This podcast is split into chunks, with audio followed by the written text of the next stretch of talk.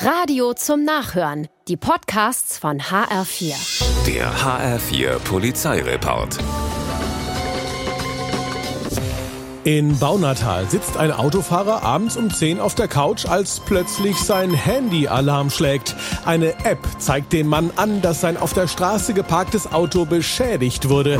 Er rennt raus, um nachzusehen und entdeckt einen Dieb, der gerade seinen Kopf durch die zerschlagene Beifahrerscheibe ins Wageninnere steckt und nach Beute sucht. Als der merkt, dass er entdeckt wurde, rennt er weg. Der Autobesitzer hinterher mit Handy am Ohr, um die Alarm alarmierte Polizei lotsen zu können. Und nur wenige Straßen weiter ist die Flucht dann beendet. Der 44-Jährige wird dank modernster Technik festgenommen. Am S-Bahnhof Niederhöchstadt beobachtet ein Passant gegen 19 Uhr, wie ein Fahrrad die zuschlägt und ein Mountainbike klaut.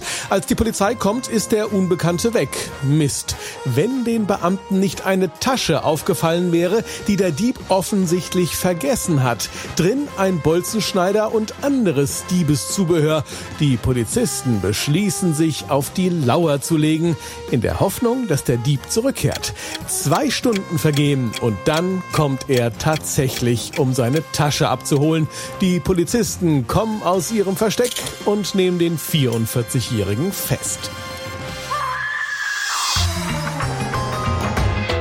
Dödel der Woche ist ein 41-jähriger Dieb in Frankfurt. Der sieht nachts um drei im Bahnhofsviertel eine Polizeistreife, die gerade einparkt.